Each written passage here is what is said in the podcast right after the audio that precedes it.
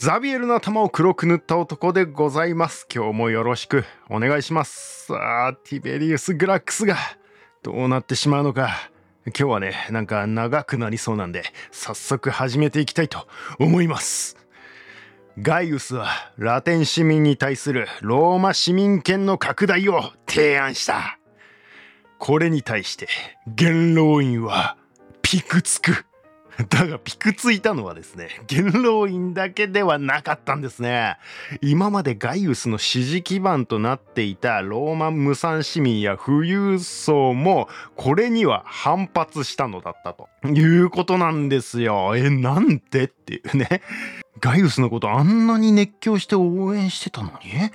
どうしたの？みたいな感じかもしれないですけどまあねその前回ね富裕層起死回休もねその陪審員に加えてもらってその富裕層すらなんかこうガイウス取り込んでうまいことやってったのにそれでなんかこうね利害も一致し始めたのにみたいなところじゃないですか。どういうこと？みたいな感じかもしれないんですけどいやまあそれはあくまでそのローマ市民権という特権があってのことであって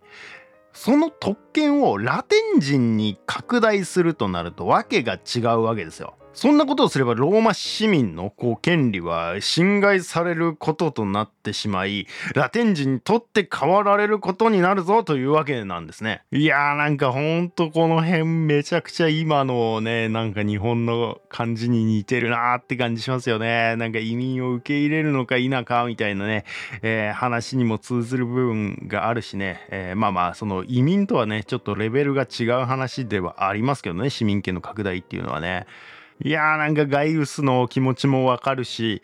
まあ市民が言ってることもまあわからんではないみたいなねところはありますよね。まあ、その無産市民だって自分たちのある意味その金はないけどその投票権というね唯一のその特権すら侵害されてしまうみたいな風に思うかもしれないし富裕層からしたら騎士階級からしたらねそれこそ貧しいラテン市民とかがローマ市民権を持ったら自分たちの権利がどうなってしまうのかみたいなねこともあるかもしれないし、まあ、実際にねなんかこの時にね「ガイウスお前自身の立場だって危うくなるんだぞ!」みたいなことをね言われたりもするわけですよ。だからなんかこう圧倒的な実行力と胆力でここまで改革を推し進めてきたガイウスだったんですが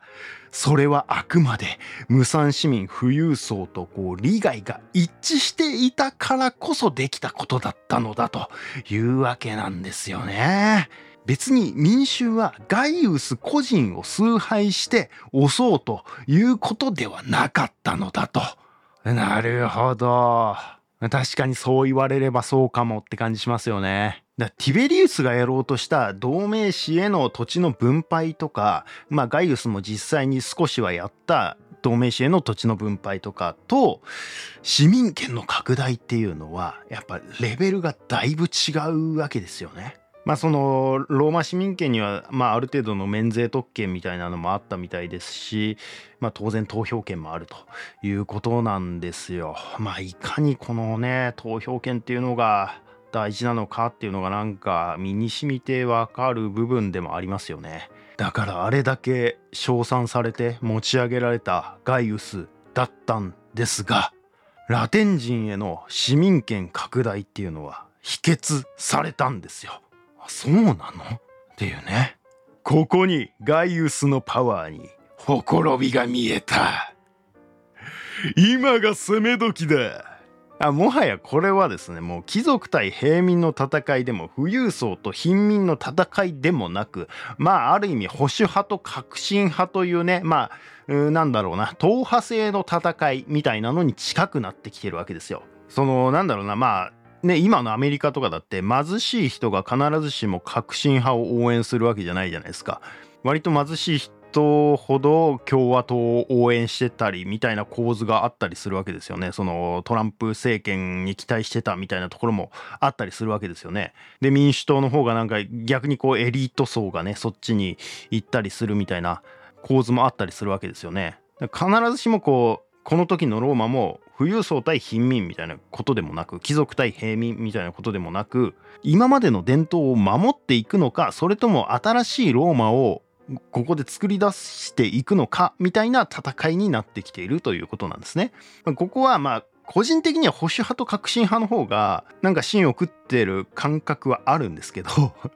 あるんですけどまあ教科書的にね分かりやすく便宜的に、えっと、罰族派と平民派ということにしましょう。その元老院とかに近いようなね保守的な勢力を罰族派あの財閥の罰に家族の族ですね罰族派とまあガイウスとかをこの時推してる方を平民派というふうにしましょうと。まあ教科書にはこう書いてあるんで まあ別に間違いではないんでしょうから。で話を戻すとガイウスがラテン人にローマ市民権の拡大を訴えたところ否決されてしまったとここにつけ込んでくるわけですよ罰族派が。元老院は五民間の一人ドルススに近づき例によって懐柔してガイウス・グラックスが行っていた以上のばらまきをしていくわけですよ。ここでね、あの前回言ってたばらまき政策が出てくるわけですね。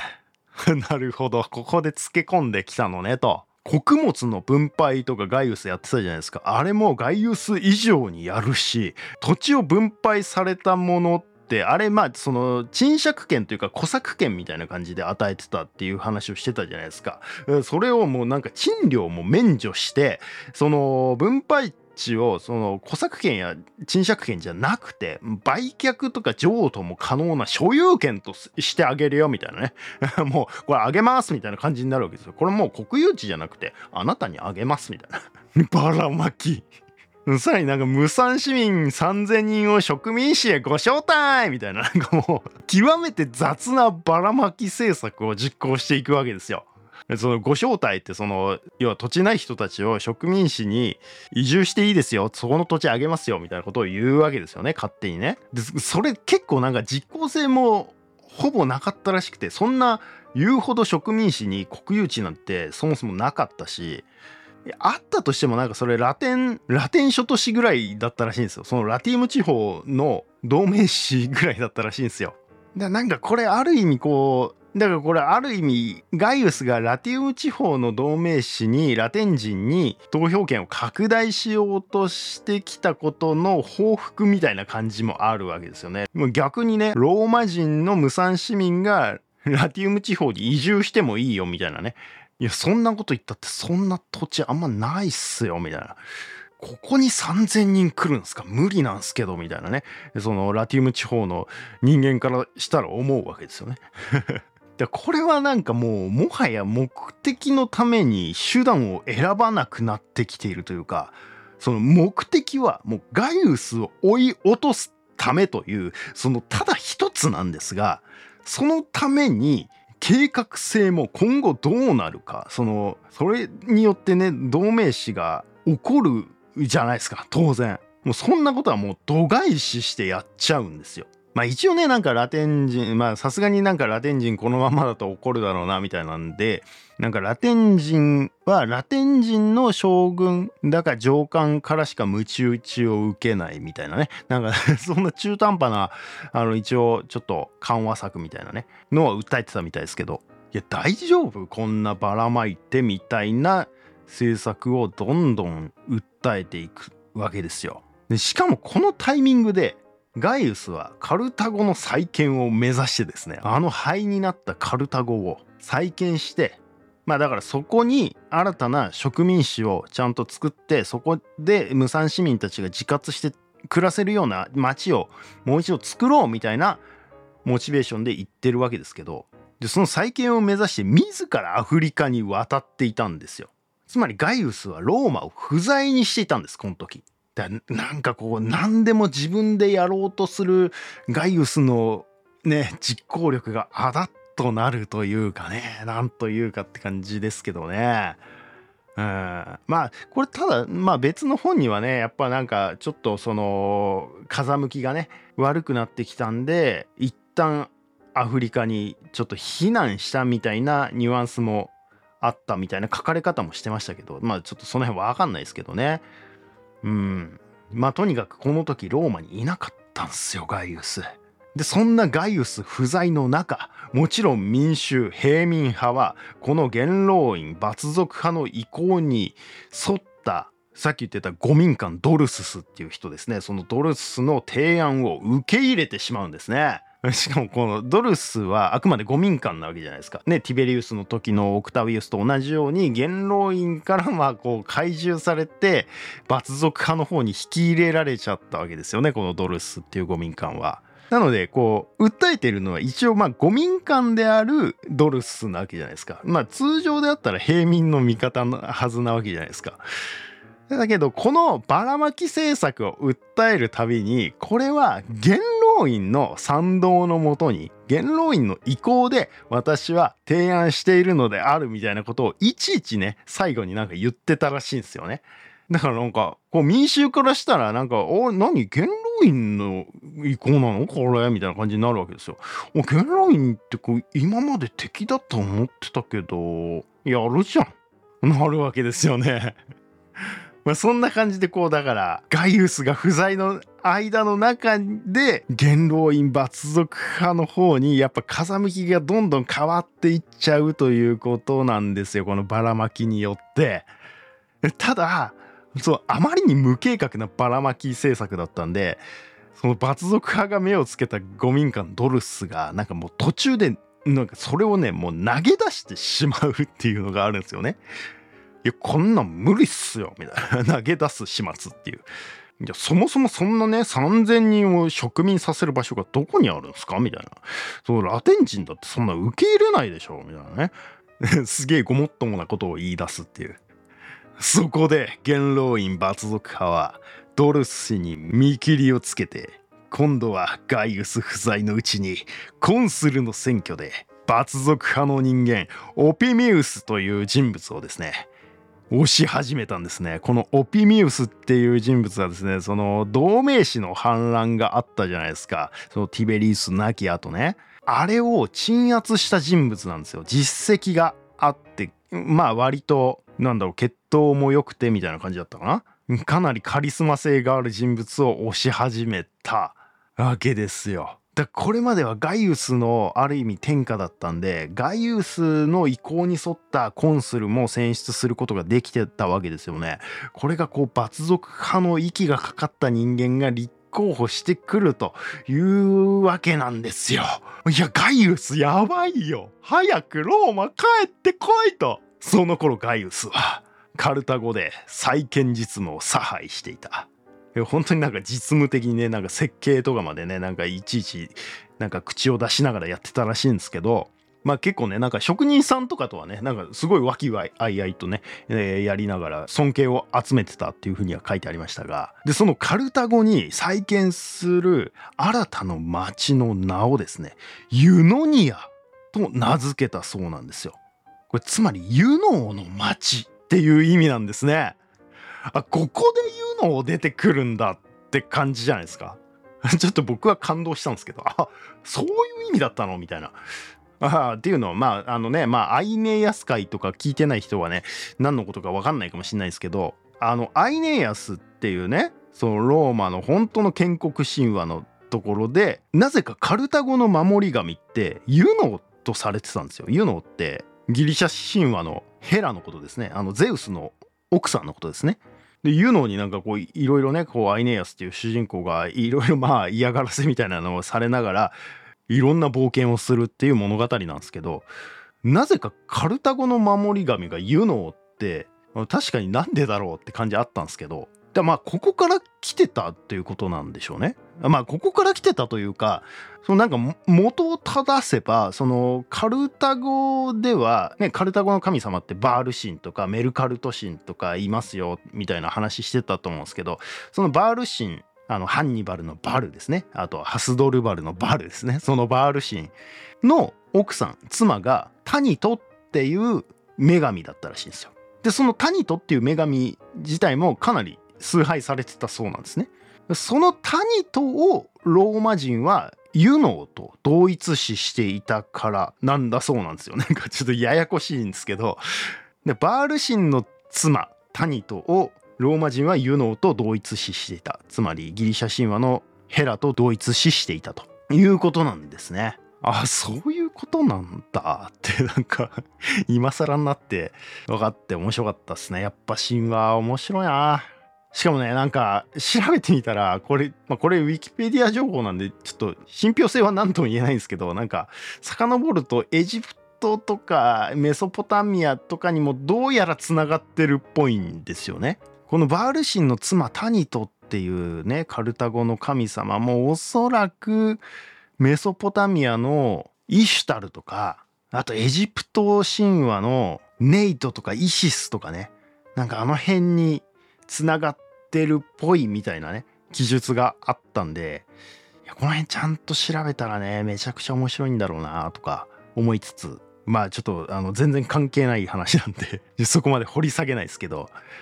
いややっぱ面白いなと思いましたよという話ですね。まあだからあの頑張ってガイウスはカルタゴを再建しようとしてたということですねここでね。ユノニアというね名前を付けようとしてね、まあ、そうやってねそのユノニアの町をね設計していたのだがなんかねその祭壇に捧げていた犠牲獣っていうねまあその獣の肉を捧げるわけですよ。神様にね。なんかそれがなんか急に突風が吹いてですねビュンって飛ばされてしまって はっみたいな感じになったりとかあとなんかアフリカのハイエナにここからここまでユノニアの街を作ろうみたいなね、えー、土地協会みたいなのをいろいろつけてたらしいんですけどそれをハイエナにその土地協会を掘り起こされてしまって。たりみたいなねだかそういうのがなんかまあまあどうやら不吉なこととして捉えられたらしいんですよ。でそういった不吉なことが立て続けに起こりですね、まあ、そのローマ人って信心深いわけですよ。思ってるより。信心深いローマ人たちはですねこれに恐怖するんですね。で牧戦士占い師みたいな人がまあまあ必ずなあのどこの軍団にもついていくんですけど牧戦士って。で必ずその戦争が始まる前に戦闘をする前にとか、えー、占いをしたりするんですけどその牧戦士はやはりこの地は呪われた地だこんな土地に住んではいけないいうわけですよ。これはこれは元老院罰族派にとってはまあ都合のいい展開なんですね。そのカルタゴの地に建設中の新植民地ユノニアそんなねなんか危ないもん建設させるわけにはいかないでしょうということでその差し止めを提案するわけですね。ガイウスはこのことを聞くにつけどうやら民衆も元老院になびいてしまっているらしいと察するんですね。しかもすでにガイウスから人心は離れ罰族派のオピミウスはコンスルになってしまっていた。遅いよガイウス！オピミウスはガイウスの定めたあらゆる法の廃止を提案する。前回ね、あの、7個ぐらいね、こう、法を提出してみたいな、いろいろやったんだよ、ガイオスは、みたいな話してましたけど、それをもう全部廃止するっていうことに加えて、そのユノニアっていうね、カルタゴに作ってる新しい植民地も、もう建設させないということでね、提案してくるわけですよ。で、ガイウスはこれを阻止すべく、ローマに帰還する。ガイウスの定めた法を廃止するか否か、民会での審議に付される。ガイウス自身はこれに冷静に対処しようとしていた。大丈夫だ。ただ冷静に。弁論で対抗すれば挽回できる。思ってたわけですね。だがガイウスの仲間たちは兄ティベリウスと同じ目に合わせまいと息巻き探検を手に持ちガイウスさん危険すぎます。俺たちが守ります。と言ってガイウスもその思いを止めることはできなかった。まあ、つまり仲間たちはね、まあ、ある程度のね、武装をした状態で行くわけですね。ガイウスたち一行は民会が催される場所であり、まさにティベリウスが殺されたカピトリウムの神殿に向かった。ティベリウスが殺された場所でまたやるんだっていう感じですよね。おー、やめてくれ、怖いよ。例によって罰族派平民派が入り乱れ神殿内は人でごった返していた。コンスル・オピミウスが民会開会前の儀式で犠牲獣を祭壇に捧げた後。オピミウスのリクトル。まあリクトルって先導理ですね。あのファスケスっていうね棒みたいなのを持ってるボディーガードみたいな人ですね。あのファッションの語源になったんだよファスケスがみたいなことを説明してたあのファスケスを持ってるボディーガードリクトルですね。そのリクトルの一人がそのオピミウスがね祭壇に捧げた犠牲獣の肉をその臓物をなんか他の場所へ移そうとしてたらしいんですがまあその民衆で溢れ返っているわけじゃないですか。その道もね。でそそれをこう道を開けようとしてなんかその犠牲獣の臓物を振り回しながらですね どういう風に振り回してたのかわかんないですけど振り回しながらですね悪しき市民ども邪魔だ良き市民に道を開けろそれがなんか蝶とかだったらめっちゃ嫌ですよね。やめてくださいみたいな。普通になんかこう、のけぞるみたいな感じで、ね、それは道開くでしょうねって感じしますけどね。臓物を振り回しながらね、そう言ってくるわけですよ。そんなこと言いながらなんかこう、ガイウスのね、えー、結構近くまで来たらしいんですよね。道を開けろって臓物を振り回しながらガイウスの近くまでやってきたと。で、なんかそれを見たガイウスの仲間たちはですね、ガイウスさんが危ないなってですね、とっさに剣を抜いてですね、もうリクトルを刺し殺してしまうんですよ。またも起こってしまった。神殿内での殺生。神殿内は蜂の巣をついたような騒ぎとなり、ガイウスはなんとか民衆をなだめようと。なんてことを。これでは相手の思うツボではないか。仲間を叱りつけ、民衆に向かって、決してこんなことをするつもりではなかった。これは事故だ。と訴えるが、罰族派の方は、これを開戦の合図と捉え、民衆をけしかけ、これはローマの共和制を、ローマの国政を転覆させようとする暴動だ。報復せよ。というわけですね。ガイウスは、なんとか神殿からは。でもなんかティベリウスの時と同じようにうわーってもうぐちゃぐちゃになりながらガイウスも襲われそうになりながらでもなんとかガイウスは神殿からは逃げ延びたんですよ。ああよかったねと、まあ、ティベリウスとはね違ったねティベリウスはねつまずいて倒れちゃってそこでね生き絶えましたけどなんとかそこからはね逃げ切ることに成功したわけですよ。でそのなんか逃げる途中にねまあ、中央広場の方にを通りかかった時に、まあ、その中央広場にはなんかダイグラックス父ダイグラックスの彫像があったらしくてその目の前で立ち止まってガイウスは長い間じっとダイグラックスの彫像を見つめ一言も発せずただ涙とおえつを漏らした後その場を去ったと。書いてありましたね。だなんかうんそうね。め本当にガイウスはこうなることが嫌だったんだろうなっていうかああなんかもう兄者と同じようなことになってしまったっていうね。こうなってしまってはてんてんてんみたいなところがねめちゃくちゃあったんでしょうね。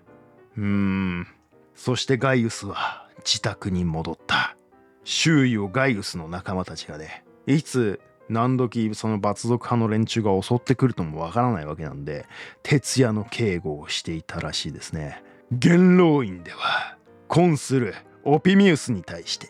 あらゆる手段いかなる手段を用いても国家を誇示すべく先制独裁者を排除すべしということを命じたんですねオピミウスに対してねつまり明確にガイウスに対して武力行使も辞さないと。これは元老院最終勧告と呼ばれるんですよ。でもつまりもう最後通帳なわけですね。元老院はガイウスに出頭を命じた。このもう出頭に応じなかったらもう武力行使をしてもう何がどうなっても問わないということなんですね。これを受けてガイウスはもうこの時点で諦めていたのか運命には逆らわないという考えからなのか母コルネリアの言葉を思い出したからなのかこの出頭命令に応ずるべく武器も持たず鎧も身につけず家を出ようとしたんですね。しかしそうしたところガイウスの妻がすがりつき片手で夫を片手で子供を抱きかかえながらこの絵そうですね。抱きかかえているしなんか奥さんがこう嘆いていますよね。ガイウス様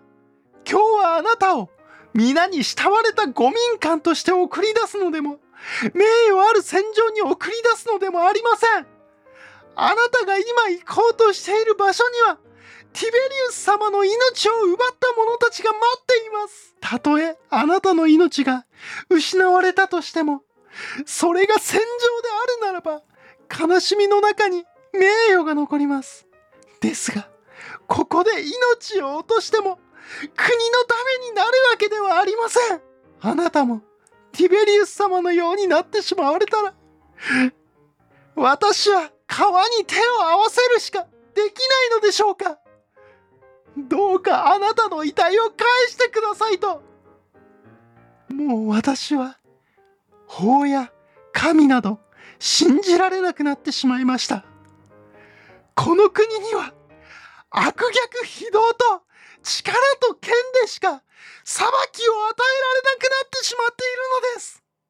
いうわけですね。いやわかるよこの奥さんの気持ち。ダメだよガイウス言っちゃ。そんな無防備な状態で言っちゃダメだよ。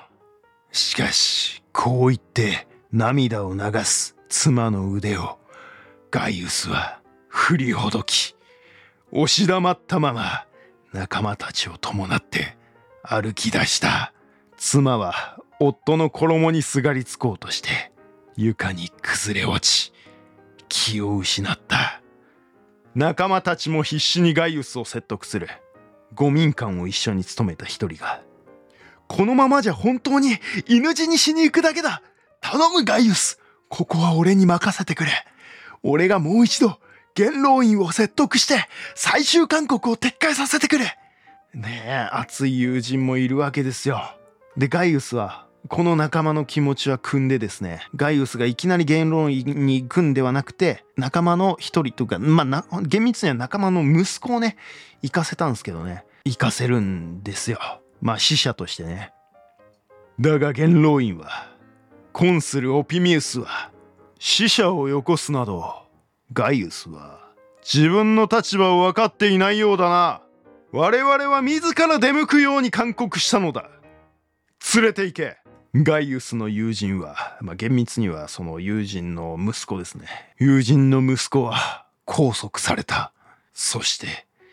ついにオピミウスは他のガイウスの友人にも武力行使を始めた、まあ、つまりもうこの時点でオピミウスや元老院罰族派はガイウスは最終勧告にもう逆らったんだと。最終勧告を与えていたにもかかわらず自ら出頭せずに死者をよこした。はいもうアウトですという判断をしたわけですね。ここでもう思いっきり武力行使を始めるということになってしまうんですよ。大量の重装歩兵と弓兵でそのガイウスの友人たちを取り囲んでですね。血祭りにあげたのだ。ガイウスはなすべもなくディアナの神殿に逃げ込んだ。ディアナってあれですよね。ダイアナなんで。まあギリシャ神話のアルテミスですよね。そのアルテミス神殿にね逃げ込んだわけですよ。ガイウスはそこで自ら命を絶つつもりであったが友人に剣を奪い取られガイウスさんまだです。好機は来ます。好機を待ってことをなしましょう。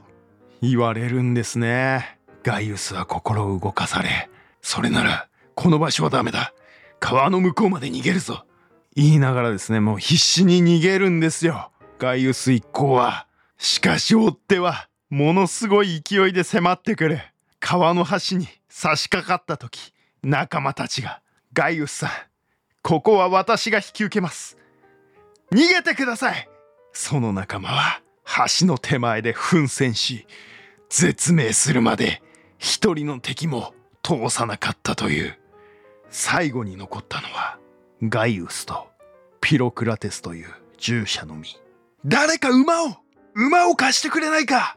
橋を渡った先でその逃げるためのね馬を貸してくれないかと周囲に訴えかけるんですが誰も応じてくれない。ガイウスは必死に逃げる中で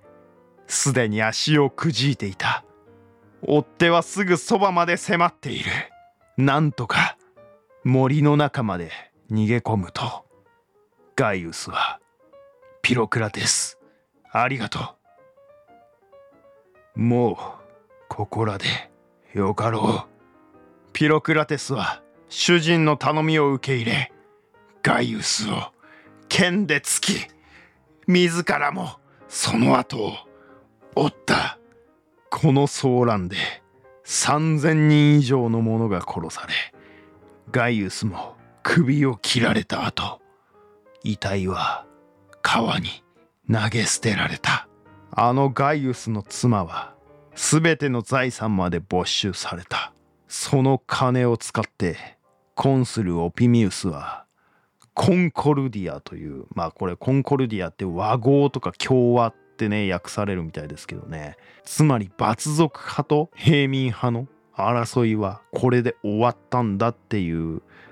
共和のシンボルとして新たな神殿を建立したんですよ。そのガイウスの妻から没収した金でね。それもなんかテオドール・モムゼンの中には大スキピオの3人の孫たちつまり小スキピオとティベリウスとガイウスっていうこの3人の孫たちの意外の上にその神殿を建立したのだというわけなんですよね。まあ、多分これティベリウスとねガイウスは遺体自体はね川に流されちゃったっていうことなんでしょうからまあ首だけみたいなことなんでしょうけどいやいやなんと皮肉なというかね何なんですかこれはっていうこれをコンコルディアと呼んでしまう傲慢さよみたいなところはねまあなんかちょっとねこうガイウス側から見ちゃうと思っちゃいますよね。いやもちろんねその罰族派から見ればねちゃんとことに対処したちゃんと伝統に戻す方向にちゃんとベクトルをね戻していくことができたっていう意味ではねいやまあ今日はなのかもしれないとも思いますけどうんそしてグラックス兄弟の母コルネリアもまた息子の死のために喪服をまとうことさえ許されなかった。それでも度重なる悲運にも気高い心で大しく耐え抜き従前の暮らしぶりを一切変えなかった。ギリシャ人や各地の王たちが贈り物を携え彼女を訪ね邸内では粋な宴が設けられた。コルネリアは父である大スキピオの生活や普段の暮らしぶりについて話し聞かせ客人から喜ばれるとともに。同じように息子たちのこともまるで昔の偉人について話すかのように。涙も流さず嘆きも漏らさず冷静に語ったという。その様子に客人たちは驚きあまりの悲しみの深さに心を失ってしまったのか。悲しみを感じ取れなくなってしまったのではないかという者もいただが感じ取る能力がないのはそのような噂をする人たちの方である。まあ、この辺はね、プルタルコスの感想だと思います。天性や生まれ育ちの良さが悲しみを克服する力をどれほど強めるのかを理解できないのか。人の持つ徳は不幸に抗い、たとえ運命に翻弄されても冷静に耐え忍ぶことができるのだ。と、まあ、プルタルコスはコルネリアについて評していると。いうことなわけですね。いやいやいやまあなんかこの辺もねプルタルコスってまあ、中期プラトン主義ってまあ後世にね、まあ、今現代ではこうなんか整理されている哲学者の一人みたいなことも言われることがあるんですけど、まあ、このアカデミー派の伝統もね受け継いでるみたいな部分もあってまあまあなんかちょっとねそういう感じもしますよね。コルネリアは亡くなった後民衆の手によって像が建立された。そこにはこう刻まれていたグラックス兄弟の母コルネリアと続きは次回いやなんか疲れたな。なんかグラックス兄弟編はやっぱなんか悲劇続きですよね。ティベリウスショースキピオガイウスっていうね。いずれもこうなんか政治家として偉大な人間がそして軍人としても優秀だった人間が悲運の死を遂げるというのをね、えー、まあ立て続けに見てきたわけですよ。やっぱりなんかあれですね。やっぱポエニ戦争編とは違ってなんか同じねなんか人間が死ぬっていう場面を描いてるわけではあるんですけども何なんですかねこの違いってね。ややっぱこう戦争を描くのとこう内戦というか内乱というか戦争ですね。政治的な闘争によって人が死ぬっていうのを描くのっていやなんか随分なんだろうな個人的なこう負荷のかかり方が違うなと思いながらいやいやどっちもねなんか違う面白さはめちゃくちゃあるんですけどねうーんねどっちも人が死んでるわけだしなんならねそのハンニバルとかの方がよっぽど人殺してたりとかするわけじゃないですか。だけどまあそのプルタルコスとかも描いてるように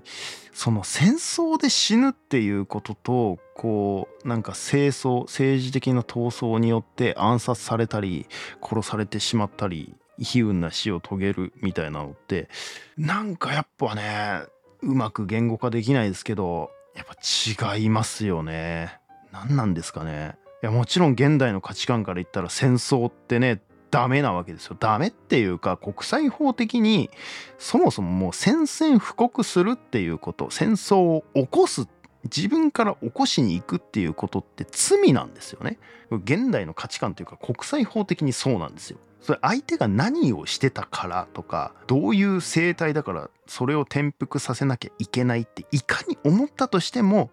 今の価値観だったら宣戦布告したら罪なんですよ。いやそんなことはね私も分かっってるんですけどだからなんかこの古代の時代のそのポエニ戦争とこのグラックス兄弟の物語を比較するとやっぱなんかこう死んだ人の数とかじゃないというか何なんでしょうね。難しいですよね。すいません。なんかうまく言えなくて申し訳ないんですけどいやいやなんか結構ね食らうもんがありましたよ。グラックス兄弟編。これで。終わりになるわけですけどもまだまだローマの内乱期は続いていきます。さあここからねどう展開していくのかですよね。こう平民派のガイウスが殺されてしまいまあ自殺に追い込まれてしまい罰族派が盛り返していくという中で次はね誰が出てくるのかっていうとまあそのマリウスっていうねまたあのショースキピオに付き従ってヌマンティアに行ってた人間がこれまたこうカリスマ的な活躍をしていくわけですよ。またちょっとねグラックス兄弟とはね違う味付けの物語になっていくんでちょっとなんつうのかなポエニ戦争に近いような感じになっていきますんでね引き続きお楽しみいただければと思います。以上ザビエルの頭を黒く塗った男でした。